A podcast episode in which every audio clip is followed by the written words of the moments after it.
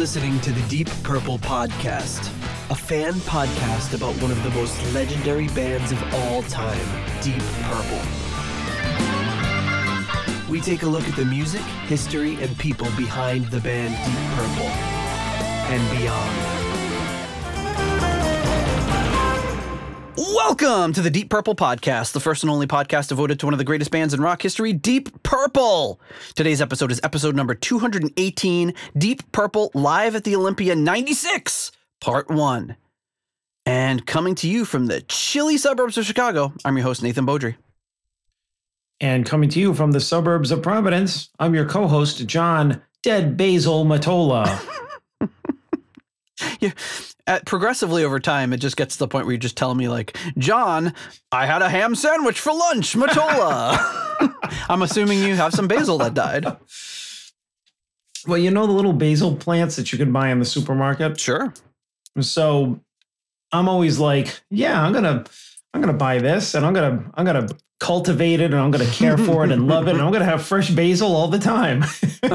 and then and then you're talking to the guy that can't keep a fucking cactus alive, okay? Mm-hmm. So, um, but actually, I did buy some for a um, uh, to make a caprese sandwich. Which the nice. last time I think I had one of those was when you made it. Mm. You made one when I went to your house. Oh yeah, because I think you came in. Uh, uh, when you came in, it was like towards the end of the. T- we were getting the last of our garden tomatoes. So yeah. So yeah, I decided uh, to make one, and so uh, yeah, I just don't have basil laying around. But um, but anyway, I kept it, and you know, I read the instructions and everything. And the the thing with my house is I don't get great light, and that's why I could never really have an herb garden, even on my, even out on my deck, because it's a very wooded area. Sure. So um, but you know, I took the little thing and gave him some water, giving him a little water every day, put him on the kitchen table, opening the shades, and uh, he seemed to be doing really good. And then yesterday he went. it's, it's, yeah. But I mean, the leaves aren't like they're not turning brown or anything. So I'm like, yeah. I'm assuming they're still he's still alive. I don't know. We'll we'll see. Yeah, a little more water and um, yeah, start making those sandwiches, or else you can have a cr- crispy brown basil sandwich. yeah, I want to hurry up and use it. May I'll make some. Uh, can, yeah, you can make pesto with that. Oh yeah. Right? I mean, yeah. if it's one of the little plants, you probably can't make too much pesto. Well, I mean, there's can make like an ounce and a half of pesto. All right, well, I'll just put on a serving of pasta for one. There you go. Will one of our patrons come join you? yeah, that's like let's let's make that a patron tier. Join John for dinner. While he makes pesto for you with his wilted ass basil. oh, uh, oh, man. So what's going on over there? Well, it's very cold. It's like you know, we're here we are in the the middle of June and it's it's you know it was high today was like 61 and raining and cloudy and um, yeah we had like a little family dinner earlier and we were all mm. inside and it was just it's just been very kind of a cold dreary day after after we had a pool party last night and it was super um, uh, super warm thank god we didn't plan the pool party for tonight or else it would have been uh, pretty pretty disappointing for all involved well, yeah, especially your family, seeing as you'd be down here recording the podcast. yes, well, I probably would have scheduled a different day, but ah, um, but uh-huh. and but not only is it chilly in the weather, but my children uh, were looking through like a cookbook and they found um, they found a chili recipe and they're like, "Oh, mm-hmm. we want to make this." So they started just texting me at work, uh, just texting and texting, saying, you know, "Hey, uh, uh, buy this, buy that, buy this, and then uh, eventually we just um, uh, uh, the next day they made a big huge pot of chili, and that was it. Mm. Yeah, we had a we had a big pot of chili in the chilly weather, so perfect uh, perfect dinner for it for a yeah. chilly night. So yeah, a, a, great fall evening in June. Yeah, it was, it was basically a fall. It was nice. We should have gone to the pumpkin patch. Um, but hey, folks, if well, you uh, if you want to help support our show, you can do so a number of ways. Our show is 100% listener supported. Um, you can support our show by leaving us a five star review on Apple Podcasts. Haven't got one in a while. We're, we're reaching a dry spell, so make sure to uh, to check that out. Um, you can buy some merch at our Etsy store. You can become a patron on Patreon or on PayPal for as little as one dollar a month. And um, doing so will help new people discover the uh, show. No, no, that's our, our five star review. Help doing so will help us purchase stuff for the show. Uh, we are still kind of tucking away some of the money for the new computer fund. So that's a great way to uh, help support the show. If you want to help keep the lights on, you can do it that way. You can also donate on uh, Cash App, dollar sign DPPOD, or support us on Ko-fi.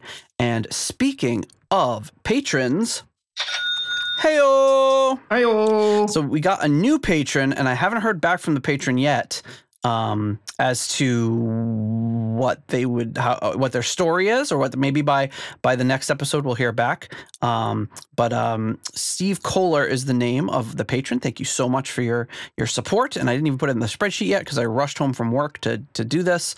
Um, but yes, thank you so much for your help supporting the show, and hopefully we'll get a story. Maybe during the episode we'll have a live a real time update as to what uh, what's going on with uh, with Steve. So uh, thanks for discovering our show, supporting us, and uh, we really appreciate it. Um, so uh, speaking of patrons. Coming in at the executive level tier, we have at the uncommon man tier, we have none other than Ovis Nakvi and Purple Maniac. And then at the 15 squid tier, we have. That's right. Alan ain't too proud to beg. Welcome. Thank you so much for your generous support. At the 10 pound good doctor tier, we have Dr. Jill Brees and Dr. Mike Catan. At the turn it up to $11 tier, we have Clay Wambarker, Frank Thielgard Mortensen, and Mikkel Steen, and Will Porter, PhDPP. At the $10 Someone Came tier, Ryan M., Jeff Bryce, Victor Campos, and Better Call Saul Evans. And at the Hughesoween by 2033 tier, none other than Fielding Fowler. Um, and now is a good time to mention that we're doing a live stream. So uh, one of the the benefits you get of being a patron is you can join us on our live streams. We've got quite a few patrons in the chat right now, including Fielding Fowler, who is sadly without power. Uh, so he's listening to th- this is his entertainment for tonight uh, and his only entertainment. So we don't even have to worry about doing a good show because he's got no other options other than just scrolling on his phone, I guess. Right. So, well, I also like to point out that uh, my my being here to record this show tonight is breaking Pops' heart. Why?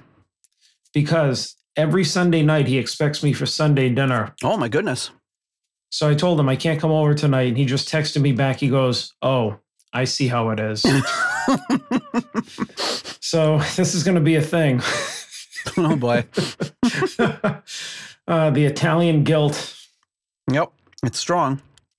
I'm sorry. I'm sorry that I put you in hot water with pops. Oh, that's all right. We had we had to do this. We need we need episodes. We need to catch up. Yeah, we we haven't had it. This is the only opportunity we had all week, and I also have to my I've got um uh, my wife's family in town, and I also couldn't. Oh. Uh, so um, I did a quick dinner with them, and then my sister in law is probably going to be coming over in a little bit. So hopefully I get to see her after the show. And I got to work super early tomorrow. So um, yeah, we had to we had to make it happen though because we're uh, we're falling behind and we need to stay ahead. Yeah, well, I mean, geez, I mean, this this week alone was just like, uh, just oh, uh, what do you? Can you do this day? Uh, can you do this? It's like if if I was doing something, you weren't. If you yeah. were doing something, I wasn't. It's like uh, we couldn't we, we couldn't put it together. Completely opposite work schedules and completely opposite. Like every time I had a two hour block, you were doing something in the two hour block, and vice versa. So, um, yeah. hopefully, we're I don't know, but not now. But hey, I got something. Uh, I got I got a nice little. I don't know if you can see it from here. You know what? I'm gonna have to go grab it. Um, uh, entertain our entertain our, our our guests with something for two seconds while I grab this. Hey, so uh, anybody here from out of town? What's he getting? Okay, was that there? entertaining? Yeah. Well. I can't wait to listen and see what I missed. Um, I'm not good when I'm put on the spot. But I, I found this on uh, eBay and I just had to um, I had to buy it. It's a uh, wow. Yep. That is awesome. Yeah. So I, I just figured um that is great. The guy who was selling it had a bunch of Tommy Bolin stuff and he's like he was selling this and I was like, Do you have any other stuff? He's like, Ah, that was the last thing I had. I was like, Ah, I should have caught this guy earlier, but it was kind of cool. So it's vanity plate. I could probably get the Illinois version of that. I'd have to pay pay for it though. So, um, but that'd yeah. be great. You're just driving around with the T Bolin license plate. People like, hey, are you Tommy Bolin? You're like, no. Yeah, I am. Nate Beaudry. um, So uh, a while back, we talked about our. Um, our former patron uh, Jerry, who sadly passed away last year, and um, you know I reached out to his family, and we kind of had a little bit of a correspondence going back and forth, and they emailed to kind of ask, you know, what was the episode where we did the uh, the video for him, you know, or we did the little uh, memorial for him. So I, I, let them know, and um, they said they wanted to donate to the show, and I said, well, that's really not, you know, your brother donated to the show for a while. Um, but um, they they they wanted to, and they sent this nice little letter over, and they sent a, a check um, from the family to donate to the show. So we really appreciate it. And it says, um, "Thank you for honoring our brother. We miss him every day." And it's from his siblings, Mike, Kathy, and Sandy. So little, little letter there. Thank you very, very much nice. for the donation. So we'll have a little. Uh, in in per, in perpetuity, a little in memoriam tier for for Gerald uh, Gerald, I put Gerald Jerry Kelly for our, our one of our last episodes. oh, I like that. That's a good callback. Um, so G- Gerald Jerry Kelly and his and his family. So thank you so much. He would you. have appreciated that. he would have. Yeah, if you if he had caught that uh, dumb inside joke we made a couple episodes ago, he would have appreciated it. So thank you, Jerry. Thank you, family. Uh, we really appreciate it. Um, so, with that said, we of course have to move on to our next segment, which is. That's right, postcards from the edge of Connecticut. Oh my goodness. When you take a few weeks off recording, you get a lot of you got a lot in the mailbag. So that was the um, stuff from Joe Kelly's family. Um, Unfortunately, this one came in, and I it would have been perfect for our last episode. Um, and I, I, actually I actually had it before our last episode, but I misplaced it, so um, I found it. And here is the uh, the postcard. Um, so it's it's a little Pope John the Paul II uh, over the Vatican there, and it says, "Nate, now here is a greeting from Rome for you." Just in case that so and so co host dropped the ball, you can be sure uh, the John on the card did not want you to be saved and tithe the full 10% so you don't end eternity with Ozzy. Signed Pete, of course. Uh, from his uh, vast uh, postcard collection. Uh, so thank you very much for uh, the, the, the Roman postcard. You're right. You're right. My co-host did drop the ball. I did not get any postcards from him. Um, eh. And then I got another one, um, which I don't even know what this is. Oh, does it say on the inside? Oh, okay. All right, so it's a it's a little card here, a nice little card, um, and it says Nate. Now here is a money order for you. Enjoy Pentecost and Memorial Day this weekend. See you in September, Pete. And it's a it is. I'm not going to show it to you because it might have sensitive information on it, but it's a money order. He did send us send me a money order for the tickets to go see Glenn Hughes. So I'm in possession of, of a, a money order for him and the Gardeau. I'm sorry, him and the Roback. So and it, this this picture on this card says uh, tobaccosheds.com. Okay, I didn't know that was a thing. No, I don't know what tobacco. Maybe they grow tobacco. I don't know. Dry it. Who knows? I don't know anything about tobacco. Um, Raf Caff in the chat says his wife gave him um, vanity plates one year that said "in rock." It's pretty awesome. Purple vanity plates. Oh yeah, purple vanity plates. What state was well, that? Was that Texas? They're probably or? not like they're probably not the color purple. Probably not. Would have been cool though. Yes. Um, but anyway, thank you uh, so much to all of you for your support of the show. Um, this week, uh, we were going to do something a little different. Um, and that is to uh, dive into a live performance. So we're trying to do a live performance from every mark of the band as we get to them. And this week's live performance is from 1996. Uh, so this would be the, the, you know one of the early Steve Morse uh, live performances, which is why we selected it. So uh, this is live at the Olympia in Paris, France, um, June 17th, 1996. So this is going to be the 20, what, 26th? How many years? 26? 27th? 27? Yeah, something like that. I don't know. I can't do the math. Um, anniversary of of that show and and uh, you know just a couple days before this episode comes out. Uh, so it actually perfect timing. It did it wasn't planned that way on purpose but it's nice when it works out that way. Um, so this is obviously the mark um, uh, was it mark 5 mark 6 mark 6 lineup i guess with uh with steve morse. Um, and they are playing at the olympia in paris they the thing that's interesting about this show is it's obviously a great performance, but they also have on several songs a horn section, which is uh, really interesting. So they throw horns on a few songs, uh, which is kind of what makes this album, this live performance, kind of stand out a bit. Uh, the horn players are um, Christian Fourquet, uh, Eric Mula, and Vincent Chavagnac. Raph, let me know how he did. Oh, he seems to have stepped away. Uh, um, so let me see here. Uh, so that is uh, that's the lineup of horn players. Don't really know much about them. They're all kind of composers, arrangers, arrangists, arrangers, arrangers, um, and all that sort of stuff. So this was recorded in France, in Paris, at the show. Um, and yeah, that's uh, that's all I got. The cover concept is by Roger Glover. Cover art by Jamie Webster, and it's kind of this graffiti, which you'll see throughout the entire show if you're watching. If you don't know the the album cover, you can look it up but it's kind of like this graffiti, ver- like spray painted sort of thing on uh, uh, with the name of the album on it. Um, have you ever heard this, John? I don't. Um, I don't think so. Um, or, you know what? I'm not going to say I don't think so. I don't remember because live at the Olympia, um, sounds familiar. Mm-hmm. Uh, obviously, being a fan for as long as I have, I'm sure that it's popped up somewhere, so I've either seen it or heard it. Um, if I saw like the, is it a, a official release or? Yes. Yeah, if I, I think just kind of like the other, um, the Hell or High Water one. If you showed me like the the cover, I would probably know, or like the Rainbow live show that we did. If I saw like the cover of it, I'd probably know if I had heard it. This uh, there's been other notable shows at this location. Um, what do we got here? Uh, before going to America, the Beatles performed 18 days of concerts at the Olympia from January 16th to February 4th, 1964.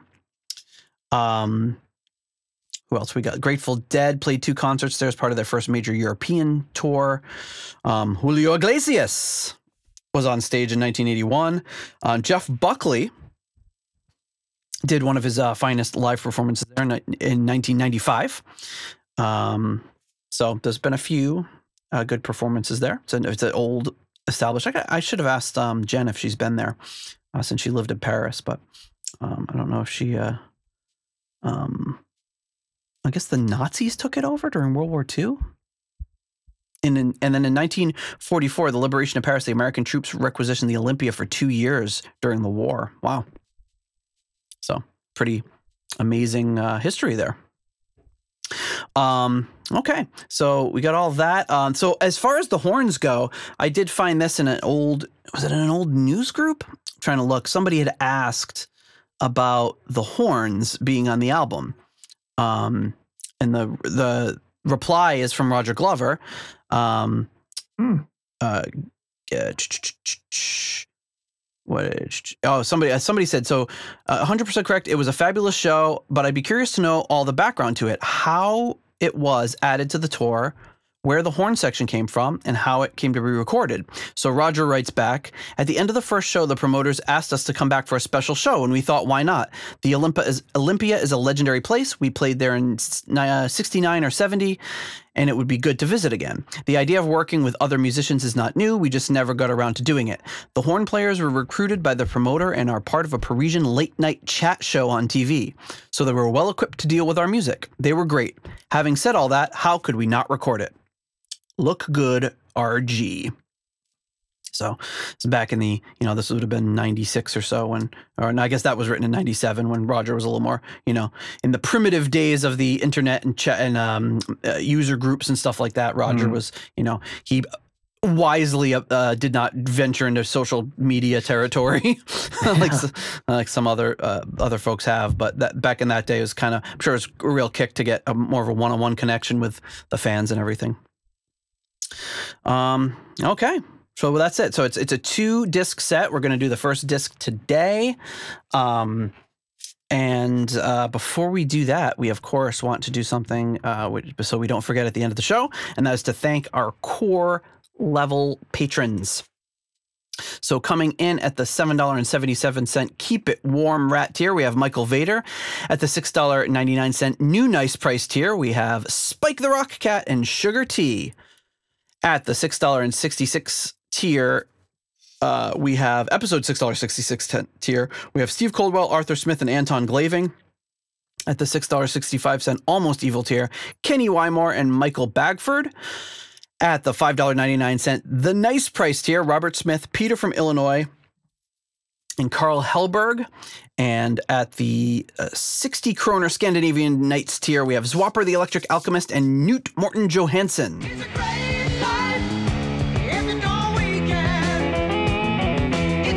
At the $5.55 What's Going On Here tier, we have Richard Fusey. And at the $5 Moneylender tier, John Convery, German Heindel, Adrian Hernandez, Jesper Alman, Alexi the Perfect Stranger Slepikoff, James North, Mark Hodgetts, Kev Roberts, Percival Frequency, Scott Zerns, Cynthia Doobie, and Raf Calf. Thank you very much to all of you for your generous support. All right. Are we ready to uh, to do this to fire it up and get into this this live performance here? Fire up that live performance. Fire up that live. Fire it up that live performance. Um, all right, let me just you know I guess I'll just share this video, and then we'll be good. To, we'll be off to the races, as it were. Okay, so here we go. Um, so it kicks off with uh, Fireball. Hmm. All right, John, you're gonna kill me. It's not. It's not. It's not doing my my album art. You know that I can't. I can't deal with it. oh no! I get deleted my playlist. oh, Jesus! Well, you're gonna be looking at this stupid traffic cone for an hour. That's just not. yeah, I don't want to look at the traffic Nobody cone. Wants on. that. That's just pure garbage. All right. So, oh, that's huge. Let's see. Let's try this one. Oh, okay. So let me just drag the tracks in here. How did this? I know I did this. I know I did it. Maybe I'm just wrong, or maybe I did it somewhere else and I'm just an idiot. Okay, so let's get this in there, and I think we'll be good to go. All right, here we go. So let me just fire up the player again. I'll add the songs to the playlist and we will kick it off. So sorry for the slight delay, everybody but that would just I would be so uncomfortable this whole show. I wouldn't even know how to deal with it. So here we go. Sharing the screen, Deep Purple live at the Olymp- Olympia opening with Fireball. And then you see the graffiti, the graffiti, or is it graffito if it's singular? I don't, I don't know. I don't recognize this cover. You don't? No. So maybe I haven't heard it. Or maybe you just didn't look at it. Oh.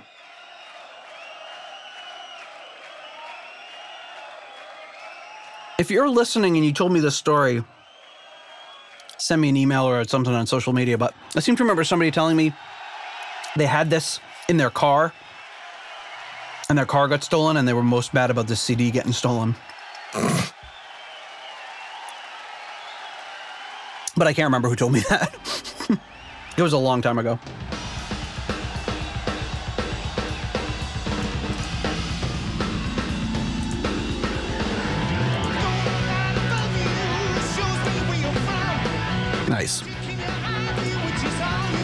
Let me open this chat back up here too. Make sure I'm not missing any clever quips from our patrons. Yeah. Yeah, Scott saying it feels like a progression of Purpendicular the cover because they're look, using that kind of same Yeah. weird logo.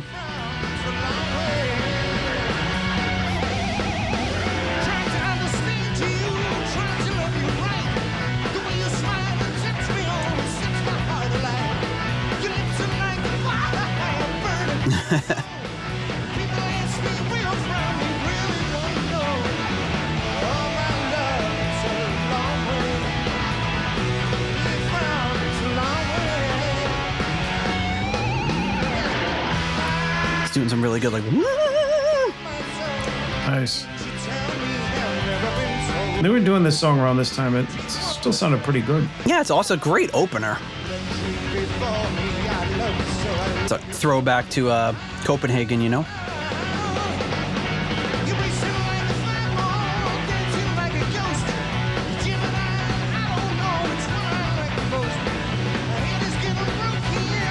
Trying to look up to find which songs the horns are on because I can't remember the exact. Um,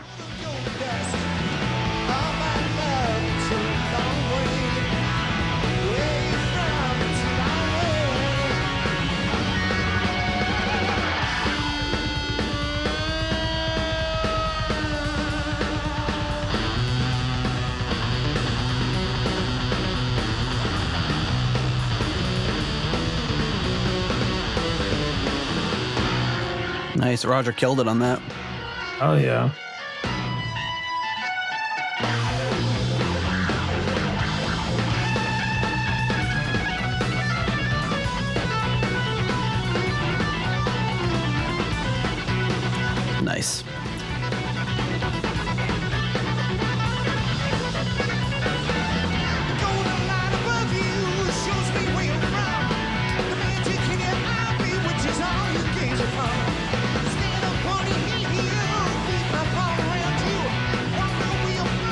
The songs that feature horns are Highway Star, Cascades, I'm Not Your Lover, No One Came, and The Purpendicular Waltz. Huh.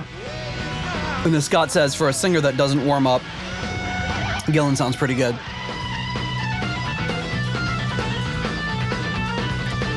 That's Very crazy. true. This, you know, this was much closer to the, well, not much, but it was closer to the recording of Fireball than this is to now. You know. Yeah.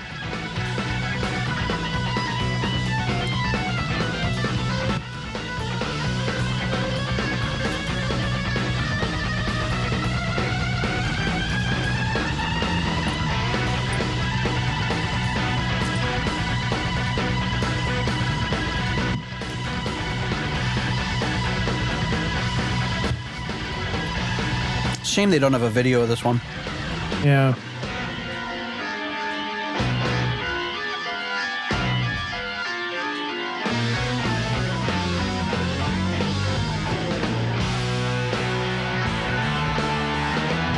Wow, nice transition. Oh, yeah.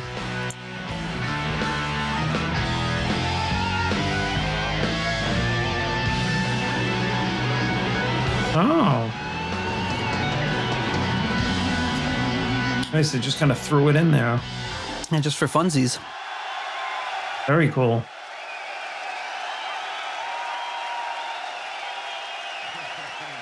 I can't believe it doesn't warm up.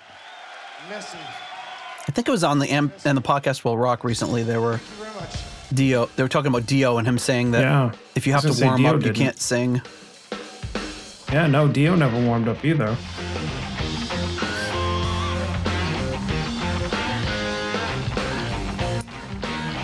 They go into maybe I'm a Leo. The interesting thing about this is this is one of only three official live releases of Deep, Pur- Deep Purple doing the song. Can anyone in the chat name the other two? Round the door. Or if, or if you're listening at home, we won't we won't say until the end of the episode. No googling. Couldn't see a thing but open You're all in an honor system, you patrons. Michael Michael Bagford's got an answer. We'll announce it at the end of the song, so you listening at home can.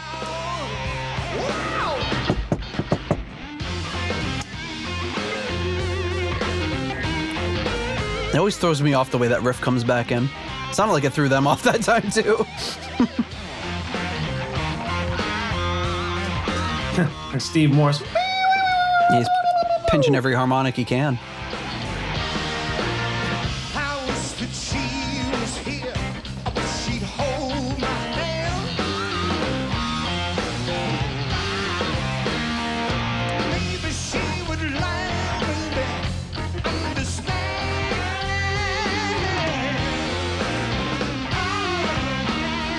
Rogers' bass sounds very plucky.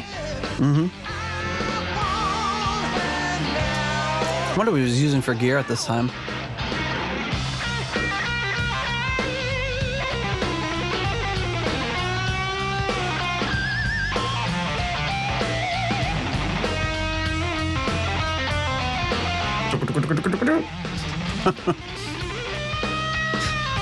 Love it. Gardo said he was reading the Wikipedia when Uh, I sent out the challenge. So he's been spoiled. Disqualified. You know what? But what a man of integrity, he admitted it.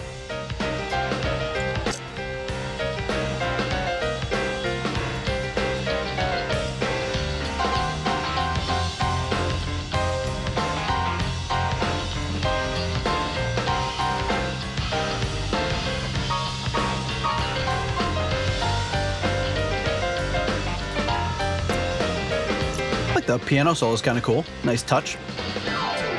Yeah.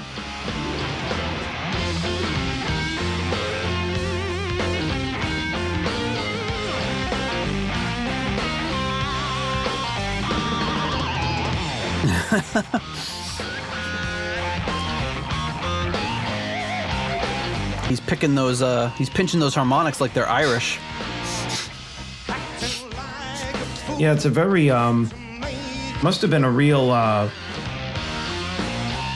kind of shock to everybody that was used to these songs for years to like hear they hear them like this with with Morse doing all that stuff in it because we've heard Ritchie play it for like what 20 plus years the other way. Right.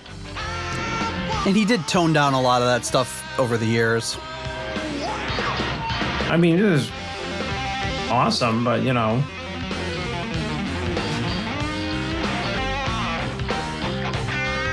I mean, longtime fans of Deep Purple must have been like, all right, this is a different take. And then the horns come out. They're like, "What is happening to my precious Deep Purple? Just play Machine Head." Nice.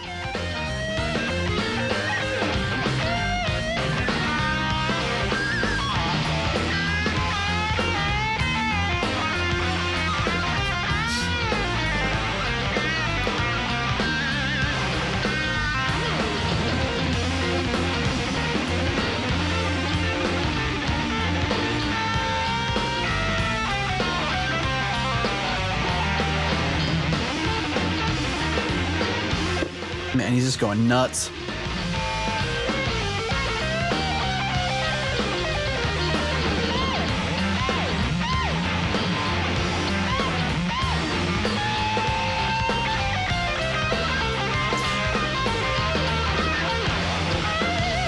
My Ritchie would be doing some pretty crazy solos too, so Yeah, but I think it's just Live. different different styles, you know, like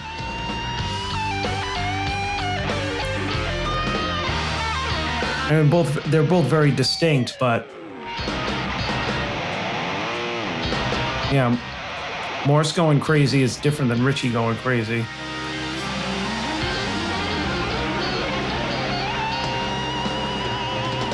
and Steve Morse doesn't conduct himself. Sounds like Roger got like a new set of bass strings or something. Thank you. I- Sounding plucky. Merci. Very plucky. Merci bien. Thank you very much.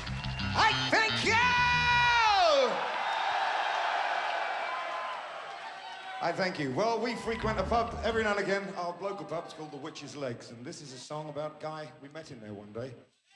He's not an electrician, and he's not an alchemist, but he is a mechanic, and his name isn't Larry, and it isn't Janet. It's called Ted the Mechanic. It goes like it is.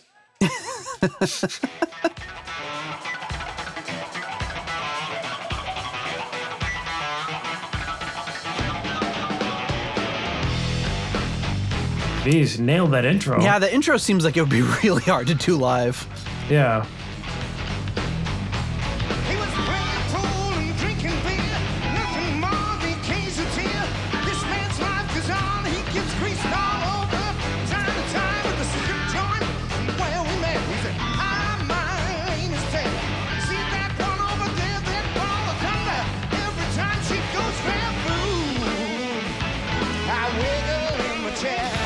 When he goes religion. I think about that all the time. That's always one of my favorites. What a guy. What a guy. Wanna feel myself Horns would have been good on this song. quick when I'm ahead. Yeah, I wonder how much time they had to set it up. Stupid law designed by Yeah, it seems like horns would be a better like, especially during the chorus. But it's weird to put it on Highway Star and not this. But I seem Yeah. to remember. I've only heard this once or twice, but I seem to remember the horns being pretty cool. And maybe they didn't want to overdo it too. They just wanted to have it kind of be a, a downplay it a little bit. Yeah. Michael asked, "How would you feel if you saw your mechanic drinking a beer if you brought your car in?" I mean, fine as long as he wasn't going to be driving it. So as long as you fix my car. Last time I took my car to the mechanic, did I tell you this? I took it in. And what happened? I went in there to. Look at look at what Scott said. Don't get me started on mechanic Oh, yeah. issues. oh, we know.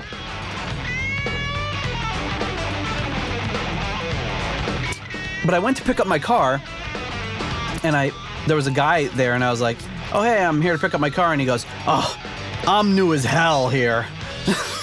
That's like I was like, okay, like, I, and then I like looked back and forth, and I was like, could you just could you get somebody else that could get it for me? He's like, it looked like it had not ever occurred to him. Oh, oh, he was like, oh, oh okay. he was just I'm gonna new- stand there and be like content with that answer. Nah, man, I'm, new, as, hell. I can't. So I'm you're just gonna have to stand here for the rest of your life and never get your car again. Wow, I'm, I'm new as hell. That's new as good. hell. He told me of those injustices that he had suffered in his life. His wife I've heard of like old as hell. neighbors raising Cain and causing strife. They were forever weeping, moaning, This little breakdown. yapping, scrunching, crying, moving. Yapping. Oh.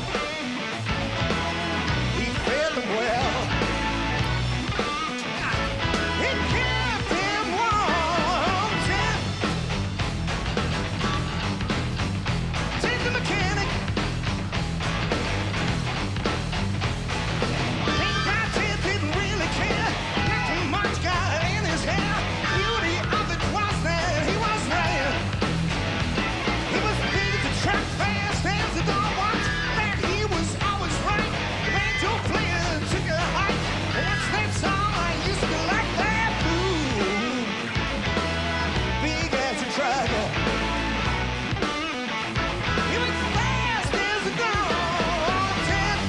He said that this was uh, named. What what did? What was his intro to the song? He that this was about somebody they met. But yeah, at a um, at a bar. Because I don't remember reading about that. always- in, I mean, it's Ian Gillan. He could just be making that up on the spot. But No, I think, I think I heard about this. did we talk about that in our before. Purpendicular episode? Huh? Did we talk about that in perpendicular or perpendicular? I can't remember. I don't. but I mean, I've them. heard this. I've heard the story for years. Though, is the song was based on like a guy that they met that uh, that he met and started talking to in a bar. I mean, it sounds believable. His story. Could he do a trick with ping pong balls? No, that was Mitzi Dupree. Oh, okay. Just one. Well, maybe this guy could too. Scott says he wrote down the conversation on a napkin at the bar and got the lyrics from that. Very much. Yep. Thank you. That's great. Maybe the Gardeau is there. Maybe he's getting a, so- signing a coaster. Ted the Mechanic, which is from a new Purpendicular record, and they're hard to play. Here's one that's uh, actually got a thing in the back of the car, of course. Anyway, that was from the uh, Witch's Legs, which is our local, and Ted the Mechanic. Here's one The witches. from 1971, which is uh, yeah, from when we recorded the Machine Head album. This thing called Pictures of Home. Thank you. It's this thing called Pictures of Home.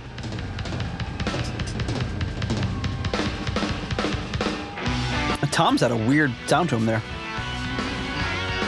Oh yeah, you're hearing that really twangy sound from Roger's bass here. Yeah, twangy. That's it. Twangy. I wasn't noticing it as much until this song. Yeah, I don't like it when Gillan, amongst other people, and uh, like announce their songs. They'll be like, uh, "This is a thing called." It's not not a thing. It's a song, a composition. That- This is kind of a pet peeve. Like I was, yeah, this is a thing. Uh, you know, we threw together. Something we threw together. Kind of belittles it. Roger's bass tone sounds like a Robert Trujillo's bass tone on um, Infectious Groove album. It does. yes. Or or a flea on um like higher ground. Roger Flea Glover. it's it's very trebly. My body is shaking. Roger Glover and Flea, not exactly uh, super comparable playing styles. I'd love to see Roger Glover with no shirt and uh, pants made entirely out of stuffed animals, just like you know, rocking around and slap him. Or just walking out with just like a sock over his wiener. just play the whole show like that. Uh, I mean, Gillan did that backstage when he met uh, Arnold Grove.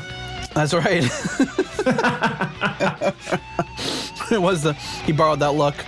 I think the story goes that he was like, "We can't take this picture. You're naked," and he just took a sock and put it on. It's like, okay, that's good though. Oh shit.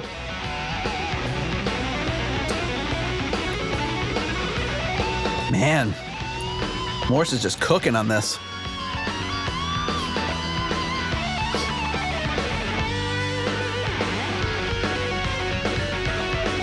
All right, let's hear this. It's Oh, gonna be interesting. Roger. Well, I Roger Solo. No, it's gonna be the next one. But uh, No, it's no, it's gonna be yeah, that's gonna be interesting. he's gonna have it like, like, uh, like Trio. It's gonna be like around his like. It's gonna be like down by his knees. he's gonna be just slapping. All right, so everybody picture that. Picture like Flea playing the breakdown, the bass breakdown here. And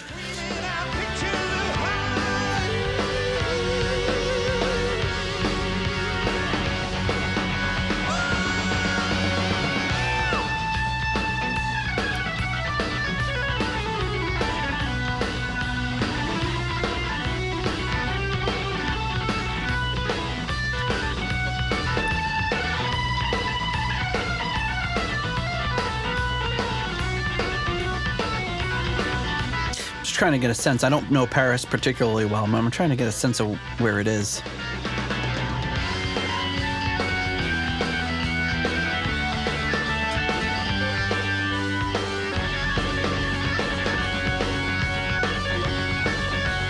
Ladies and gentlemen, Flea.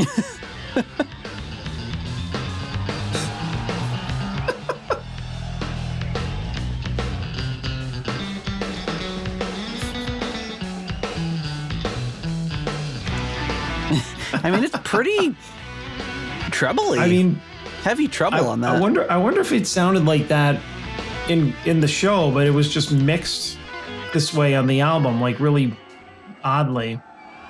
I mean, of at the time, that would have been a yeah, that would have been a, a fairly normal bass sound.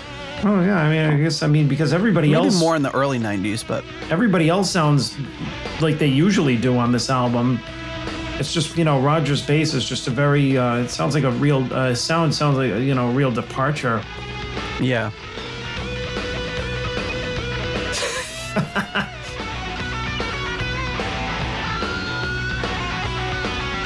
You see the Michael Bagford's comment. Doing the crab walk. Roger doing the crab walk. Uh,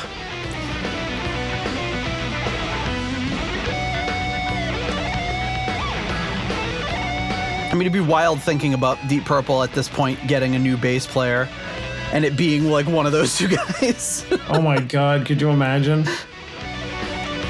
he would have missed his opportunity to be in Metallica. Or maybe what if right, right now, Glover either swaps with Flea or Tru- Trujillo. Trujillo? Trujillo? Trujillo? Trujillo. Trujillo. Trujillo. No, it's Trujillo. Um, what if he swaps places with them? He either joins Metallica or he joins the Chili Peppers, or, and the other guy comes over.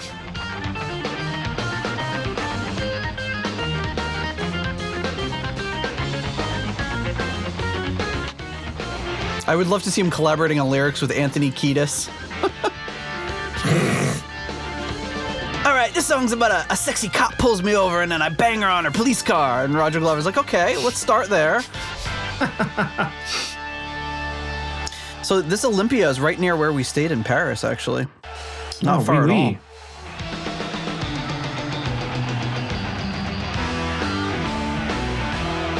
Oh, the crowd's going nuts.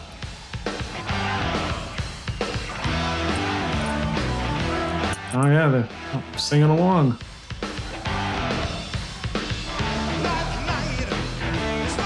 Oh, they kept going.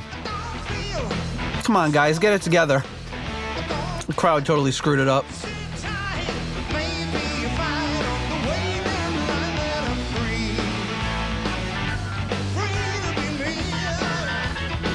Now Scott's thinking of Roger on Call of the Cthulhu.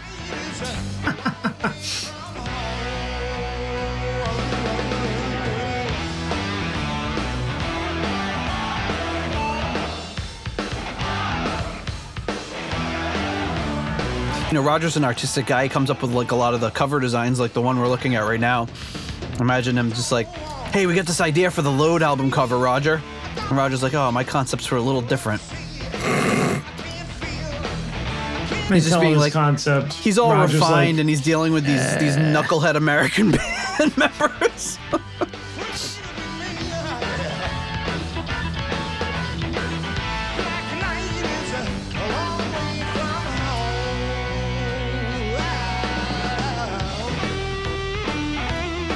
Yeah, I was, oh, Roger, what if for the next album we take some splooge? All right, let's just stop right there. He said, I'm gonna stop you right there. no to everything else that you're gonna say. no, no, no. It'll be tasteful. I promise. No, it'll be really, really very tasteful.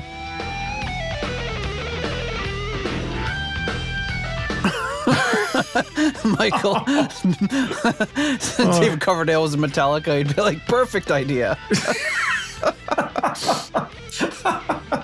Oh, these are all um, gems. Coverdale will be like, why have I been holding back all these years? God, I know. There's ah, so many missed opportunities. I've been being so subtle with my album artwork all these years. Ugh. Ah. Suddenly, that snake with the vagina mouth doesn't seem so bad. Hmm. Thought I was straddling the line of controversy with Love Hunter. No pun intended. It's a cartoon of a lady, and you sort of see her butt. So, wasn't there like an alternate cover with that where somebody like painted shorts on her? Yeah, like jean shorts or something. That's so stupid.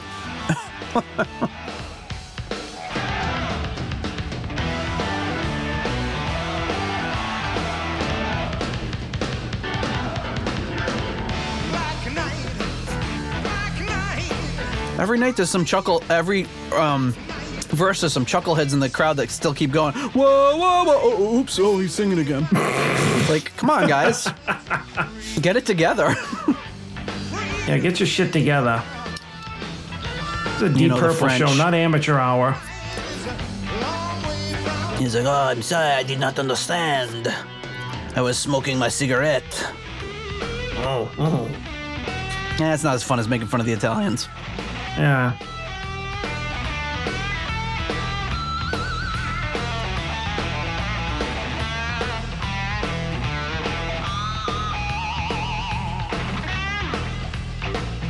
Man, that was like the fastest little.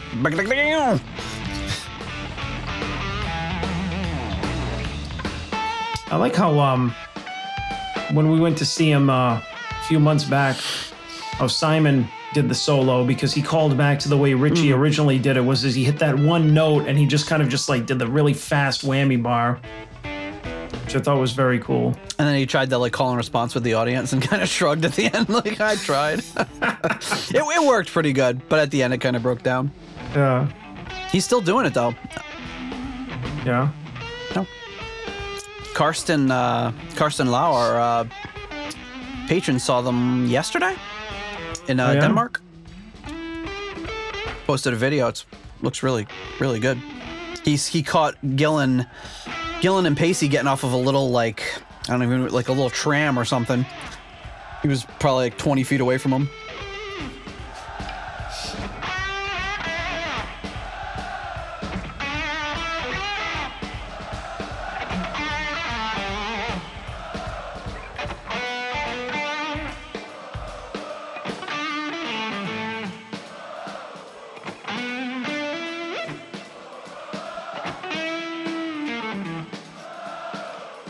Pretty good. They're doing good.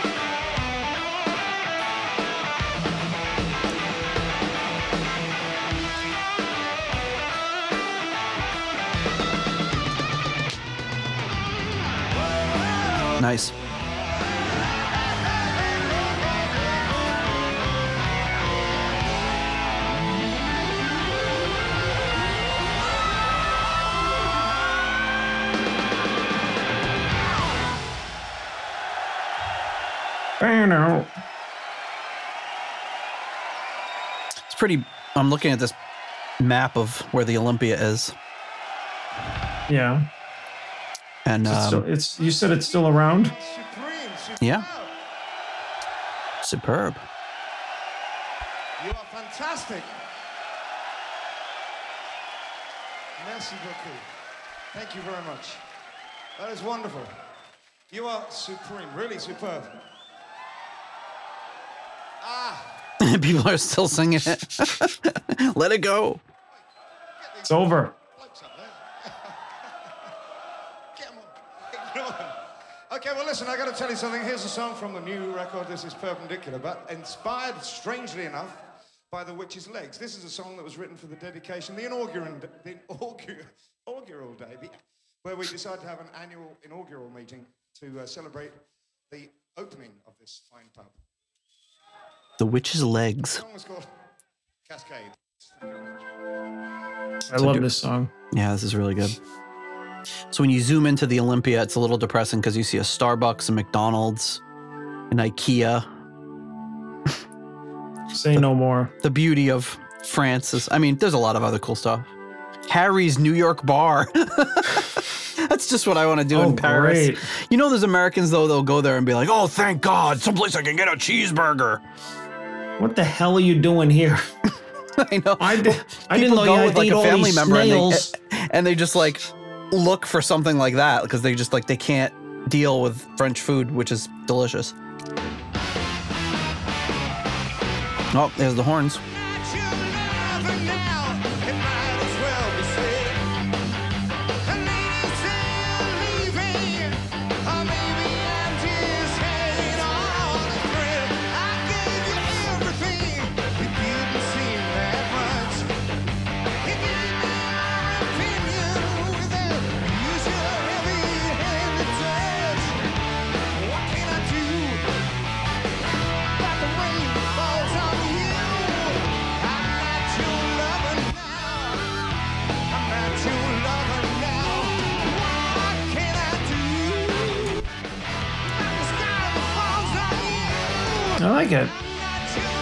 Horns are putting a little stank on it. A little stank. now. My head is spinning Oh, between uh, Roger's bass tone and the horns, they, they should start doing some ska numbers.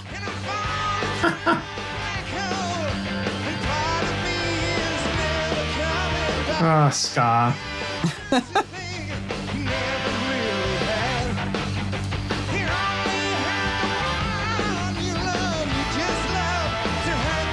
So, do you like ska twice as much as reggae or half as much as reggae? Because it's reggae in double time. Is, it, Yeah. is not at all an option. No, you could like it twice as badly. You could hate it twice as much. All right. Let's go with that. Because it's twice as fat. You, you don't like ska? No. Pick it I up, mean, pick it up, pick it up, pick it up. I don't, I don't know if I actively hate it, but oh, I was at, I was at work and somebody to like this. put on Wow. like country today, and I'm like, ugh.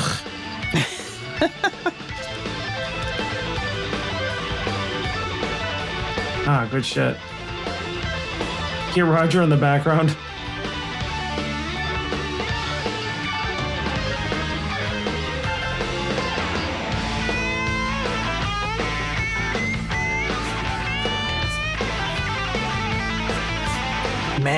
Morse is just playing crazy on this. Hell yeah.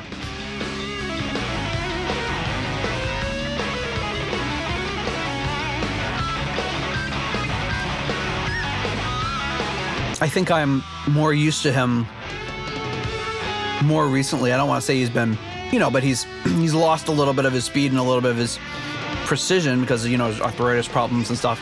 Still incredible, but he was so spot on in these in these years.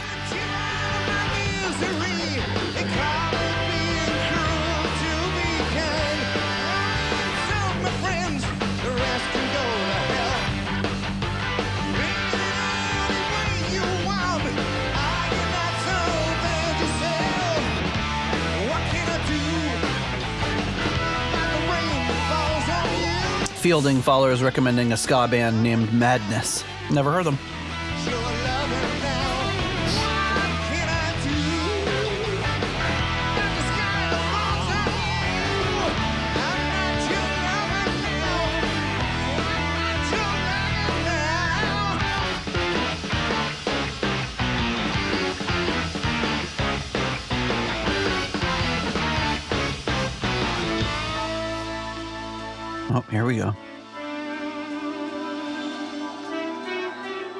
Undisputed master of the volume swells.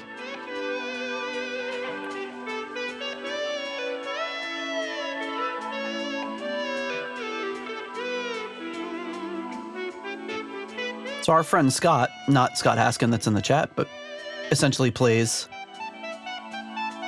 in a ska band.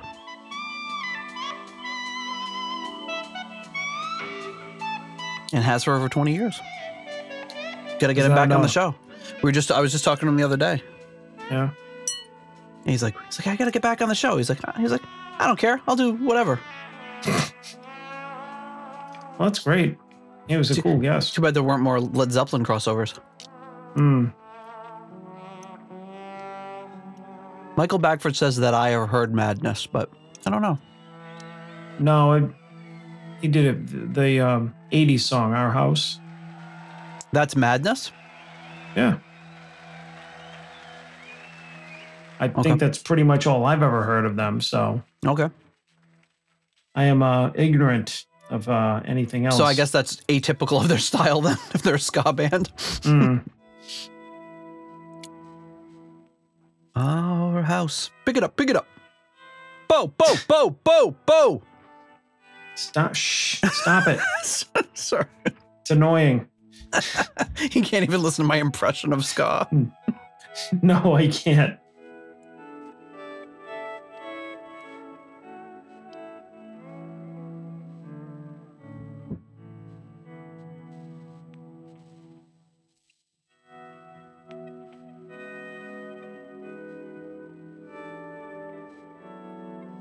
That's so good. Classic dynamics of a of a super quiet Morse solo with the volume swells.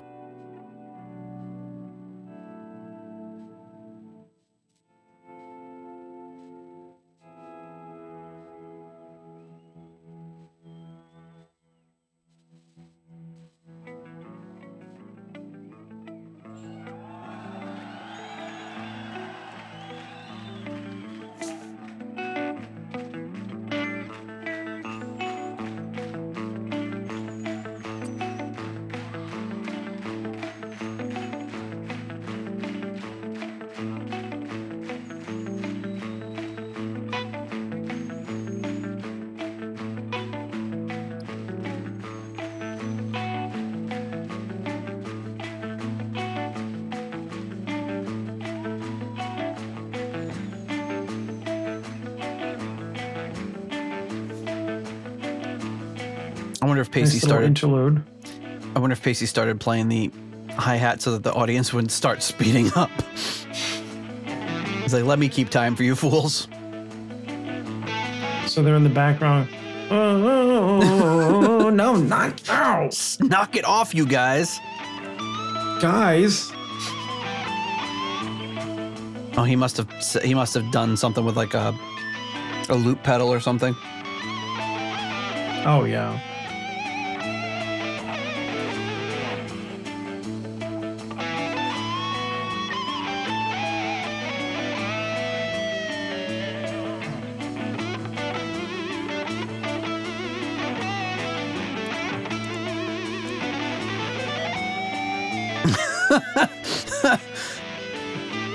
Just What?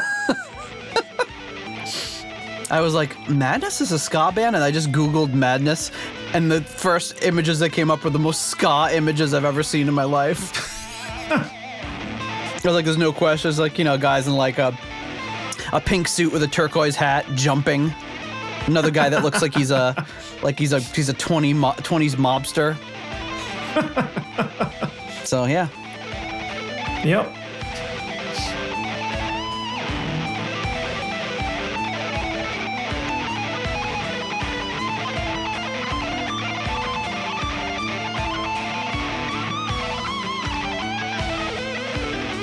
Oh, that was nice.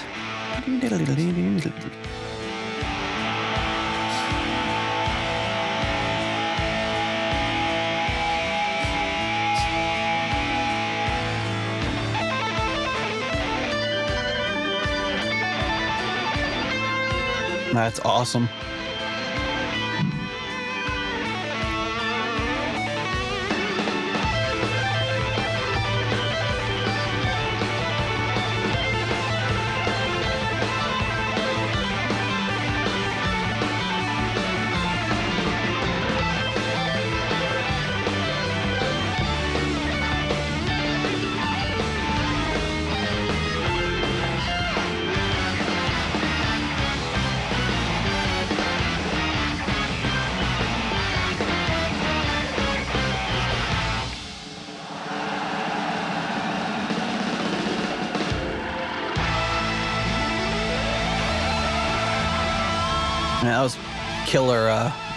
Killer version of the song. I could have used a little more horns in the mix though. Yeah. They were there, but they were just a little subtle. Which I get, it's not their show, but Where they come from? They'll be better. They came. They just turned up like that. Thank you very much. I mean, I'd say more, but I'm English. Here's one uh, about a sad moment in a hotel room. You receive a message. Is that how you say it? Something to do with room service. Yes. Sorry. I ordered this an hour ago, and it's still not here. While you were out, we served it. Anyway, you, and you can't understand the writing because it's in English. And it's, uh, there's only one cure for this, and that's to go down the bar and have a few glasses of whatever takes your fancy with your friends. And it's called Sometimes I Feel Like Screaming. another one of Gillan's weird stories. Mm-hmm.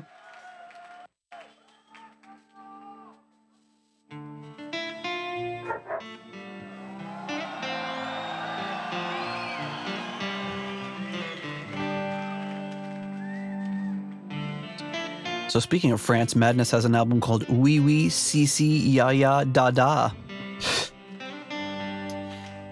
Very positive album title.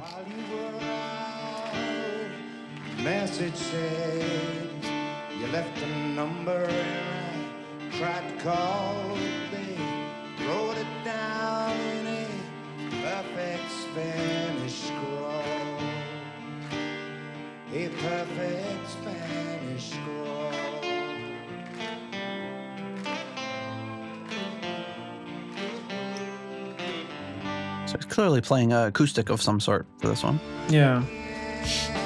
I'm missing you. A king-size bed in a hotel someplace. I hear your name, I see your face. I see your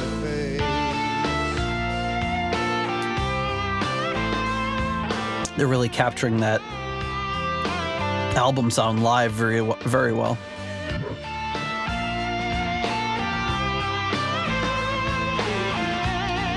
I feel like Morse is a guy who isn't going to perform something on the album that he can't do live.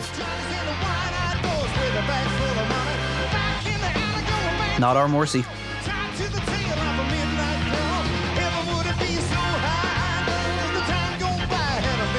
I can still hear Roger plunking away back there. Plunking Blang, away. blang. It's like just very bright sounding. Blang, blang, blang, blang, blang, blang. close my eyes. Times like this, my head goes down. The only thing I know is the name, Is he doing the bass part, or am I just missing it? the name of this town. Yeah.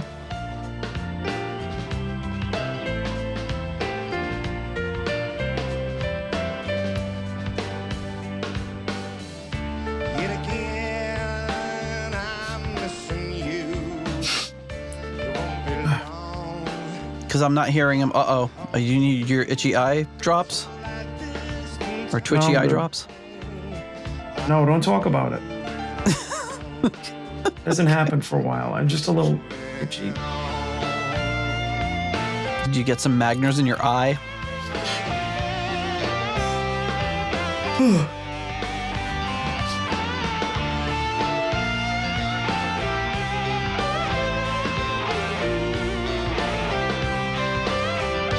I'm not hearing him do the, you know, the boom, ba doodle ding, doodle doo.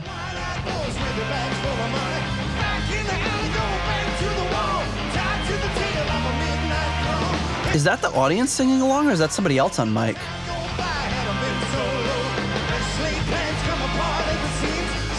No, it's It's somebody singing along. sounds like them. somebody doing background vocals. I wonder if like Roger or Steve got up in the mic with him.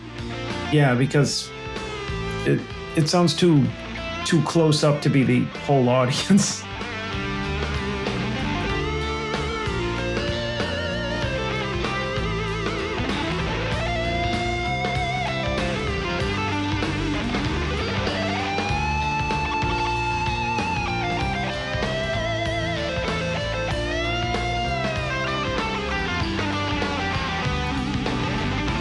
Oh, that was a almost exact little riff he had done in the uh, "Throw My Bones" solo. Do-do-do-do-do-do-do-do, You know, Yeah, do do do do do do. Do-do-do-do-do. yeah, you you know it, you know it. Yeah, I know it.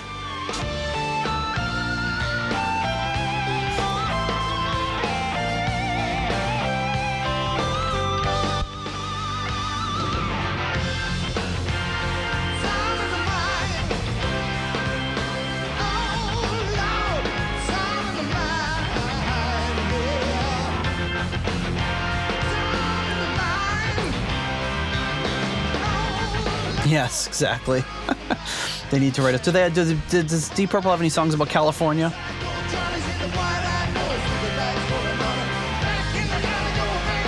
They must.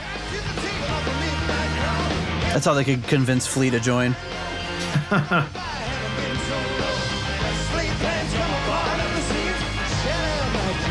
These bands should do that, like a um, like an exchange student program for, you know, just trade bass players for a year. A band exchange program. Yeah, Cool idea. I'm into it. Roger Glover goes to Metallica. Maybe Trujillo goes to goes to um, Deep Purple because it would be too easy for him to be in in Chili Peppers. And Glover goes to Chili Peppers.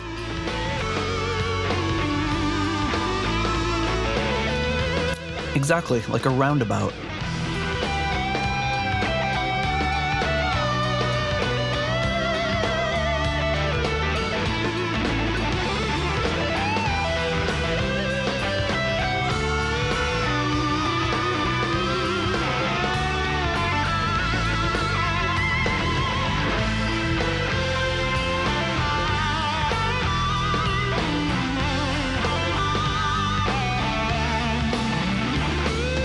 Course I'm on the Madness Wikipedia page now. I love those little timelines of the band down at the bottom, where it shows you a little graph of when everyone was in the band. Yeah. And for Madness, they had a lead vocalist for a year, and then another lead vocalist for a year, and then the same lead vocalist for 40 years after that. 43 years after that. Jeez. It's just inter- interesting to see who the people who stick around are. But they've been pretty stable.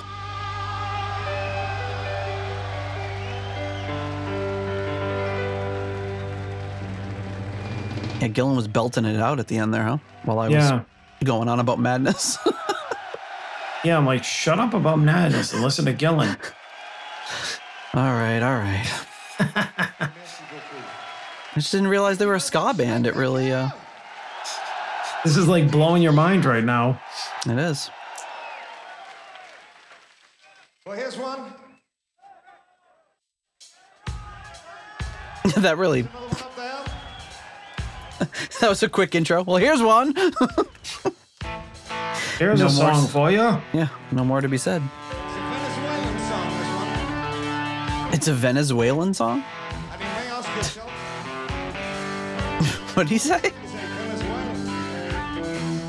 As many Venezuelans do. He says- What's he going on about? you think it's bad that I'm talking about madness? well, listen to Roger. I'm, not, I'm stock convinced that that's not Flea. that's why they didn't record a video of this because they didn't want it to be known that Flea was filling in on the show. Then we have our our rare Deep Purple concerts. There was one Randy California and one with Flea.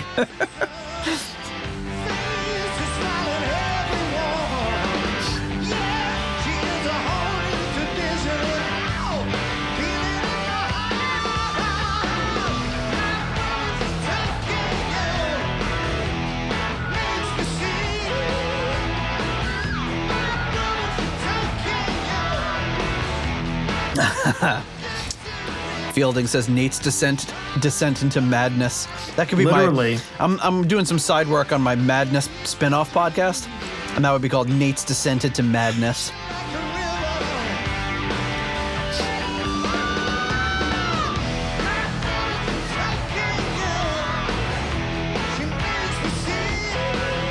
See, I can get into some ska though.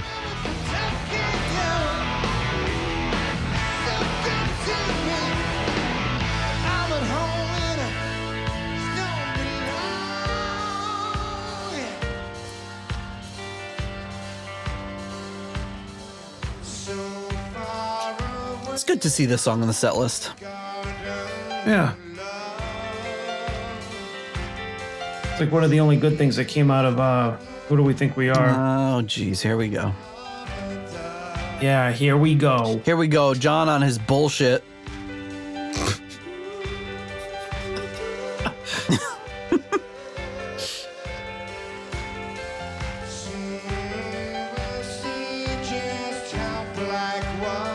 I think you need to listen to that album again and remember that it's just that one song that you hate.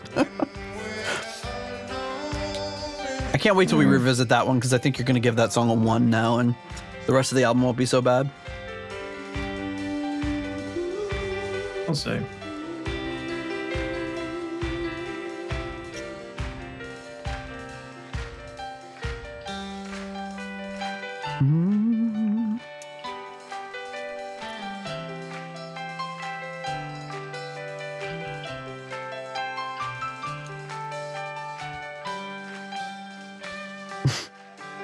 Bass in the background.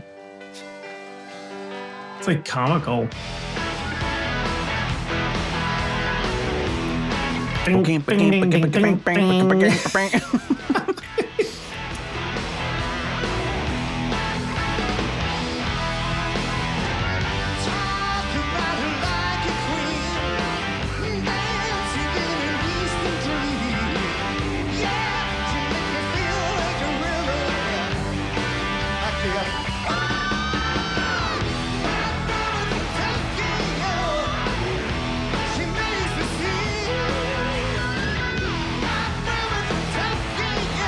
Mike Katana saying, let's all agree that this destroys the Battle Rages on. I'll have to agree. Title track is pretty good, but. Nice.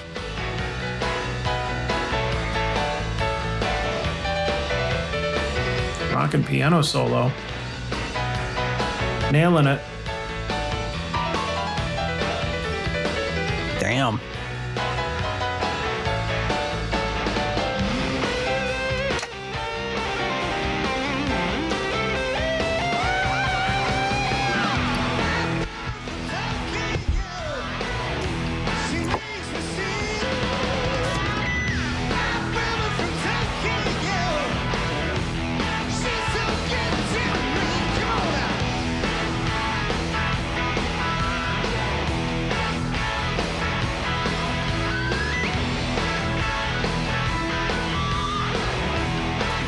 Cash a uh, money order? Do you have to take it to a bank, or can you do it through on like an online deposit? Or have you the also not gotten a money order in the last twenty years? 20. or like 30. Oh, Fielding says you can cash it at the post office.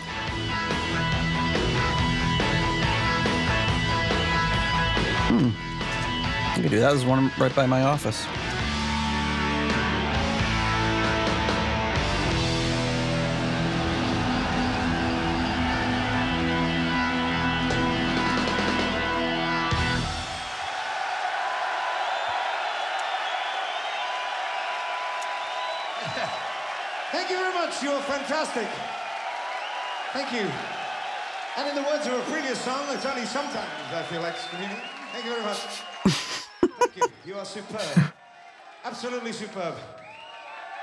Is he pretending to be that they're done? Or is it an intermission or what? I'm now talking to you from backstage at the uh, at the Heineken House, or is it the Witch's Legs? Here I am. I was backstage. I need a drink. Here's one. So do you, by the look of it. Here's one that's uh, from the uh, uh, Fireball record, and it's a thing called "No One Came." Yeah.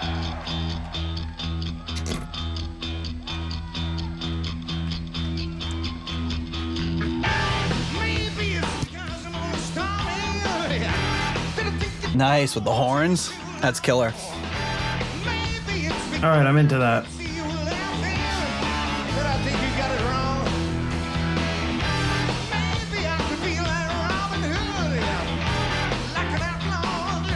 Imagine being almost 10 songs into a set list with Deep Purple these days and having only heard one Machine Head song and two songs from Fireball.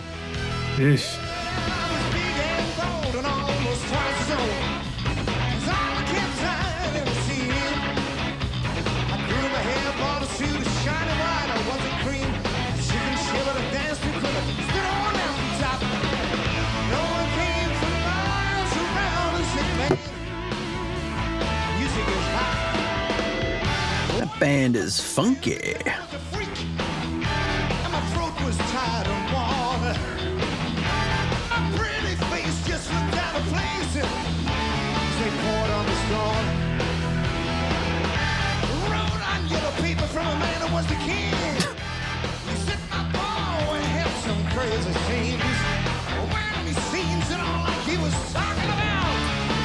Trying to look up the witch's legs.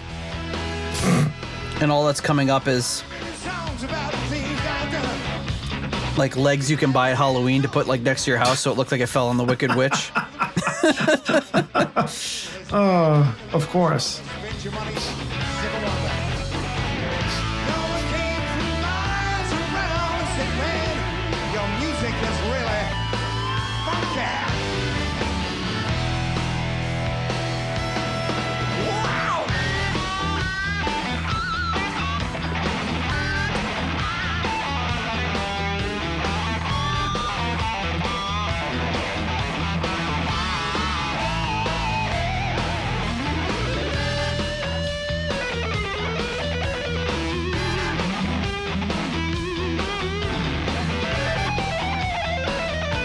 I'm finding is people talking about this particular live album. Most of them are stuff I've already linked to in the show notes. Yeah.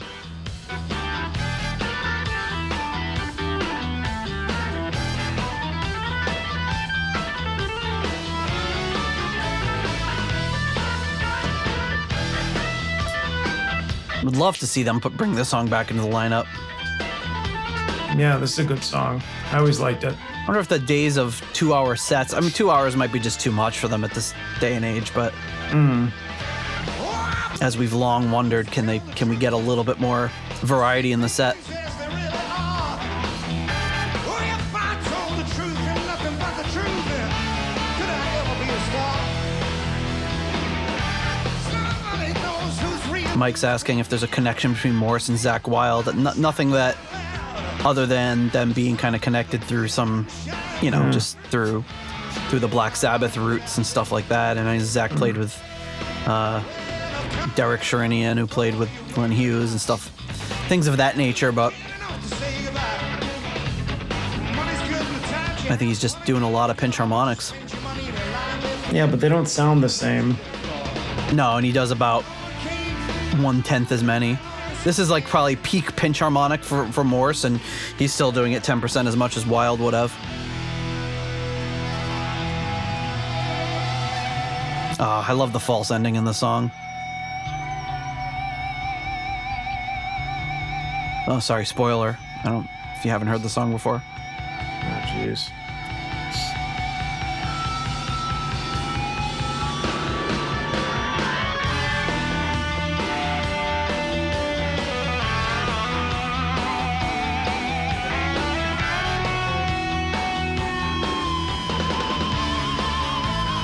Yeah, as uh, Scott says, Black Country Communion just finished recording a new album. They just recorded it, like busted it out in like a week.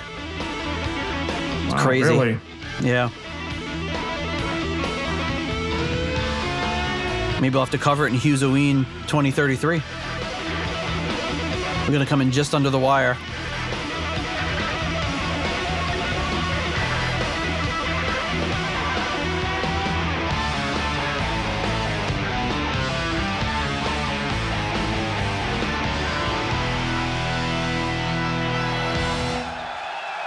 Wow. Wasn't expecting the abrupt ending.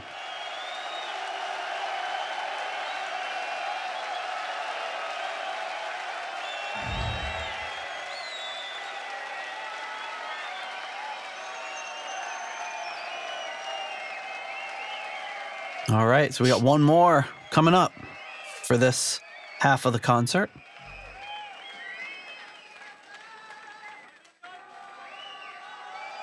I tell you.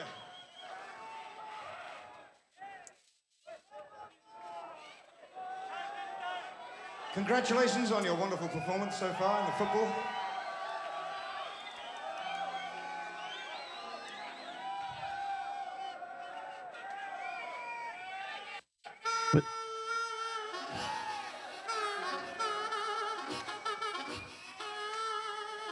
Gillan's busting out the, the blues harp.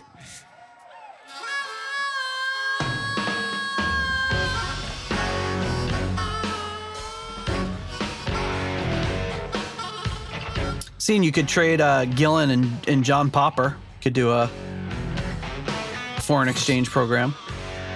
Put your money down.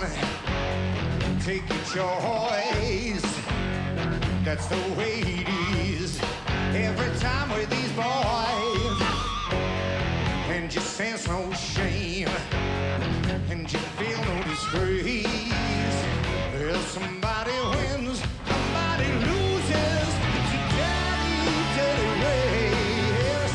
Oh, my, my. It's a.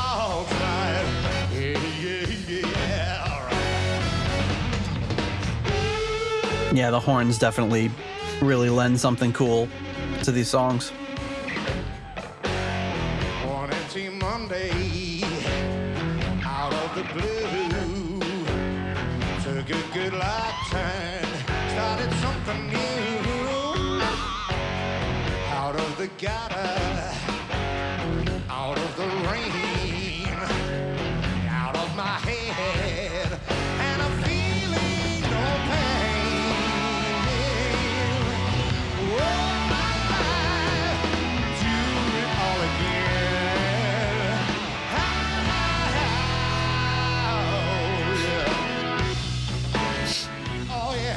I think Gillan's really very much at the I don't want to say at the peak of his powers, but close to it at this point.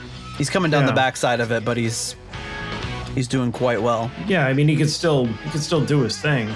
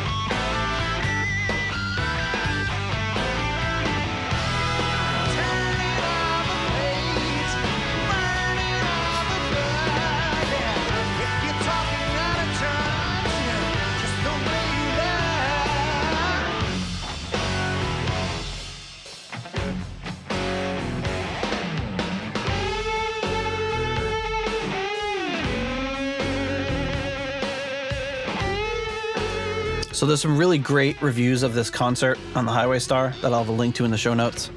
Uh, People, Yeah. um, when it came out, people that were there. There's like just a ton of them. Nice.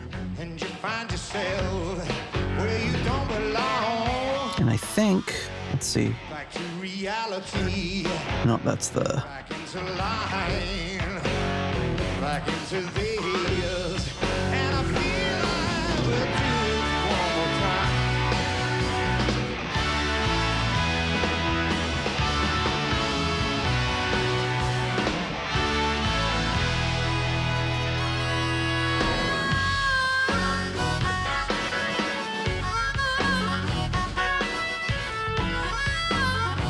People going as far as saying it's the best live album they released in 25 years. Eh,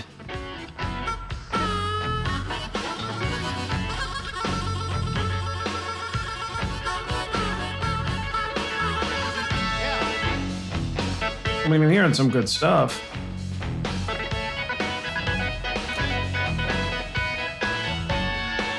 Bonsoir Fielding, who's trying to conserve power. As they, it doesn't look like they're getting power until 2:30 a.m. where he is. Eef. Wonder what's going on. I wonder why he lost power.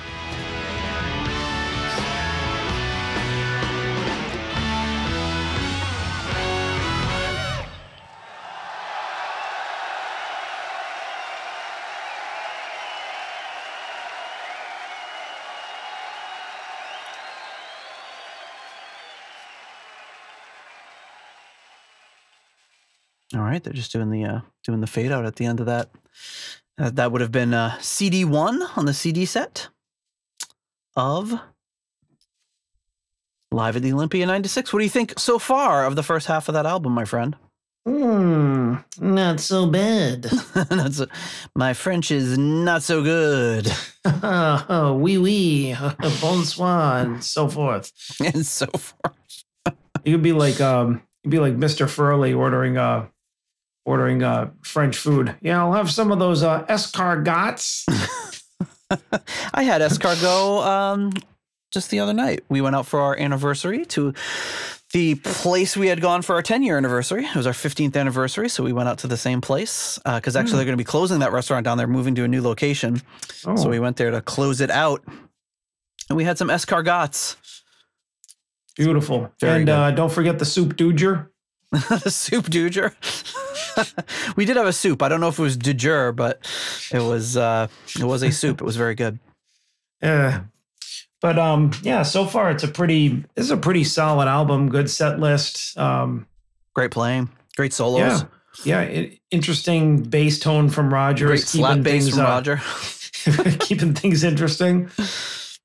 Yeah, Yeah, is it is it yeah, is it Roger? Is it Flea? Is it somebody with like a synthesizer set on slap bass? Like it's the guy that did the place. Seinfeld theme. Who knows?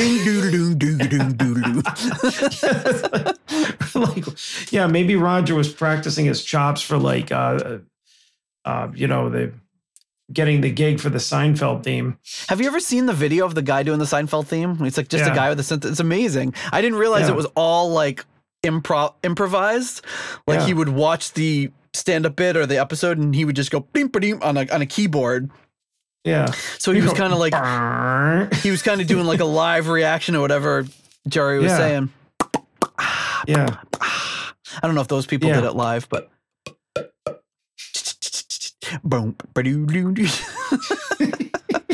Uh, you picture Roger playing that Roger Glover playing the theme to Seinfeld. When the crab. Jerry tells a joke and it's like.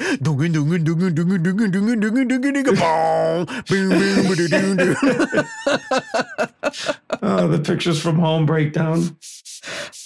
Uh, oh my uh, goodness! Uh, no, and so far this is uh, this is very good. I'm oh, looking oh, yeah. forward to part how do you say dear? I'll have to look that. I'll have to Google that. I'll get back to you on next episode of the full report of how to say two in French. Hmm. Um, we'll have to email uh, Ian DeRosier and see if he knows, or Raf Caff. He's on the chat, but he's quiet tonight, so I don't know if he knows what the uh, Hmm. how to. I don't know if he knows how to say that in French. It's a tricky, tricky one. Um, oh, don't forget to answer the trivia question. What was the what was the trivia question? Oh, oh, I'm sorry. Yeah, what what the um? So Michael Bagford, I think, sort of got it. Um, what the, the trivia question was: What were the two other live performances, official live releases of maybe I'm a Leo? I was supposed to end it at answer it at the end of that song, but we got to the end of the episode and I forgot. So the so he said in concert 72, but in concert was 70. Wait, no, that doesn't make sense. No, it would have been 72. Yeah. Oh, yeah, Oh, yeah, because in concert was like those two ones. So yeah, in concert. And then live at Montreux 2011. So that's kind of a tricky one. Uh, but yeah, so yeah, live because live, live in concert has like two shows. I think there's an earlier show and then the later show. Uh, so those are the only three live releases of um, maybe I'm a Leo, and I'm sure there's a million bootlegs out there. Although it, it doesn't seem to be something they did too too many times live, uh, but there should be uh, enough out there. Yeah. yes. Thank you, Scott. Thank you for keeping us on task. We need we need somebody to do it. Um, it's not a job that anybody wants.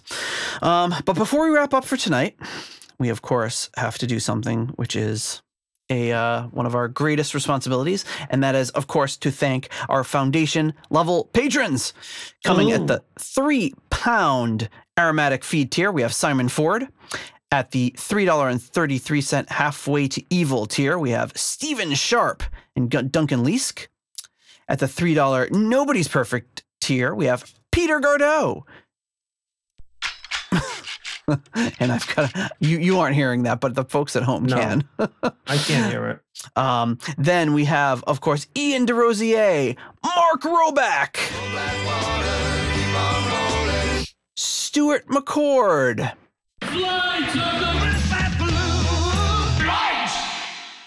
Ivan Fieldboo,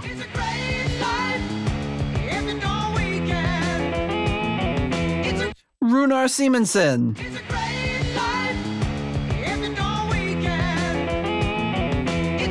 JJ Stannard, Ruinous Inadequacies, John Maselli.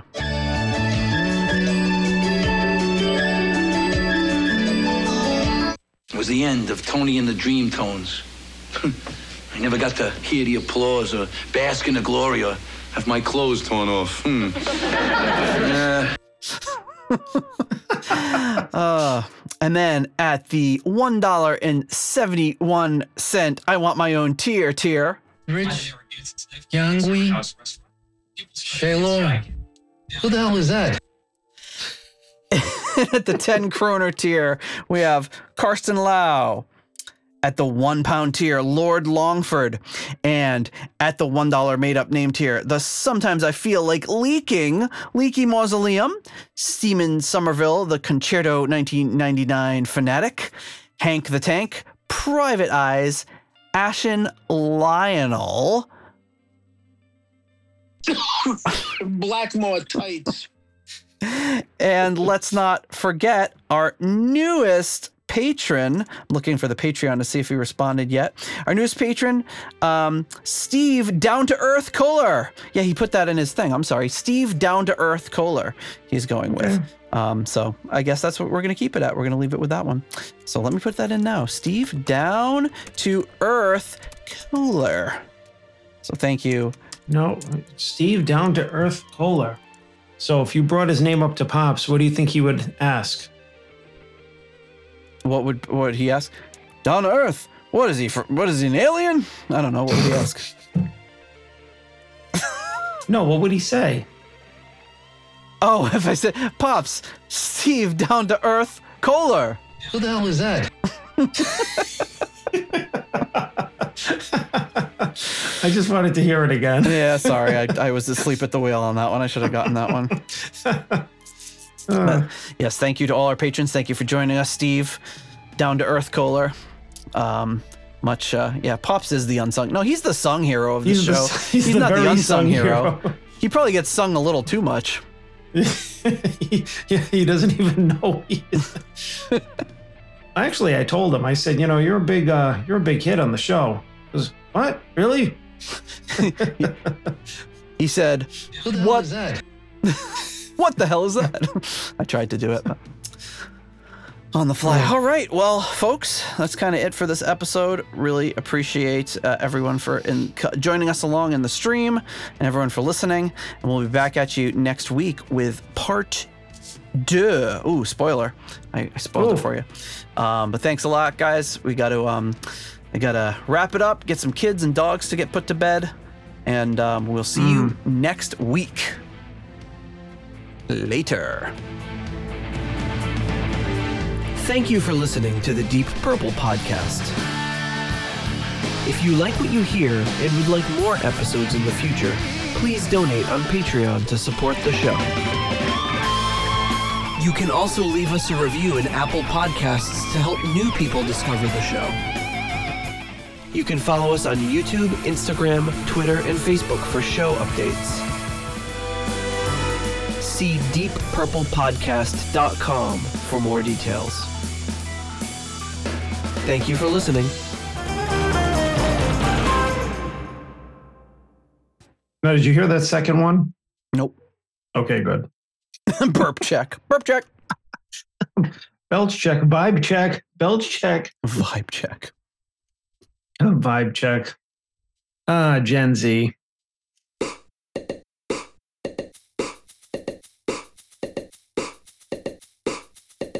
I was in Switzerland. You heard of this place? This is the place. 500 years without a war. That's pretty impressive. Also, pretty lucky for the Swiss Army. Did you ever see that little Swiss Army knife? It's not much of a weapon. What do they got there? Corkscrews, bottle openers? Come on. They've had some great picnics, don't get me wrong. But if somebody attacks you, what are you gonna pull out? Nail clippers? Come on, buddy, let's go. You get past me, the guy in back of me's got a spoon.